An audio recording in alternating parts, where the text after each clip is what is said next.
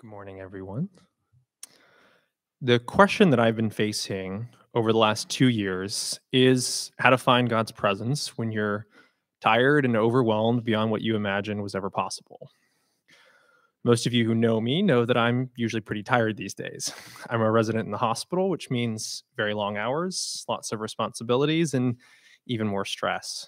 I'm constantly surrounded by physical pain, existential suffering, exhaustion, and deprivation. It's emotionally devastating, too. A few months ago, I'm the lone doctor responsible for the cardiac I C U at three in the morning when most other people are sleeping like normal people. One of the nurses who was yelling at me earlier in the night asks me, "Can you come into this room? Something's off about this patient." I learn at three thirty in the morning that a twenty-nine-year-old is bleeding into his brain and is dying, and there's nothing that I or anyone can do about it. I call his family in the middle of the night and listen to the grief in their questions. How can I know God's presence when that's happening? It's also mentally overwhelming. I'm fielding a constant tsunami of requests and pages, a Jenga tower of tasks simultaneously growing taller and more precarious. The requests span from the trivial to the terrifying, but they all have one thing in common. They never end. "Doctor, can you ask them to move me back to my old room? I liked it better there instead." "Hey, there's a new patient for you to transfer them out of the I C U. Please hurry because there's other people waiting for that bed. This patient's insurance company is requesting a direct phone call to approve rehab. You have three hours to call them right now or it will be automatically denied. Hey, can you come talk to this patient and calm them down? They're yelling rude and insulting stuff to the staff, and they want to talk to the doctor right now. Oh, this person is having chest pain. I think it's acid reflux, but it could be a heart attack. Could you just come check real quick?" How can I possibly hear God's voice in the middle of that cacophony? It's also physically impossible.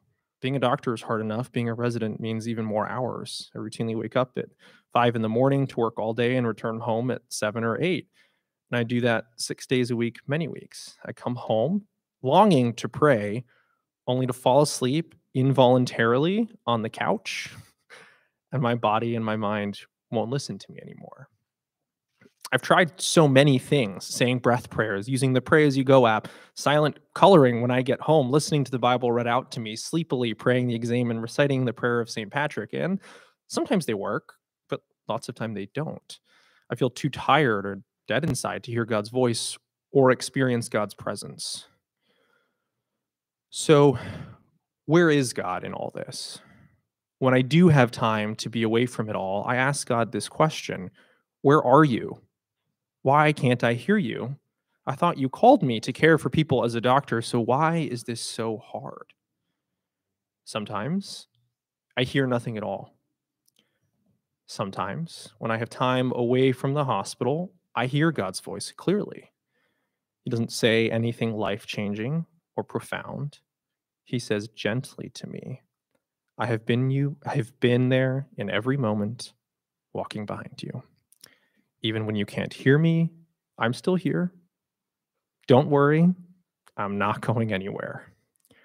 There's no promise to remove the exhaustion, to change the circumstances around me, to give me a superhuman capacity to feel his presence at all times. Instead, he responds to me in the words of the prodigal son's father: "My son, you were always with me, and all I have is yours."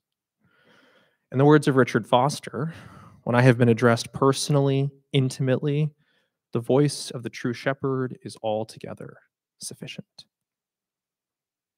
Thanks, everyone.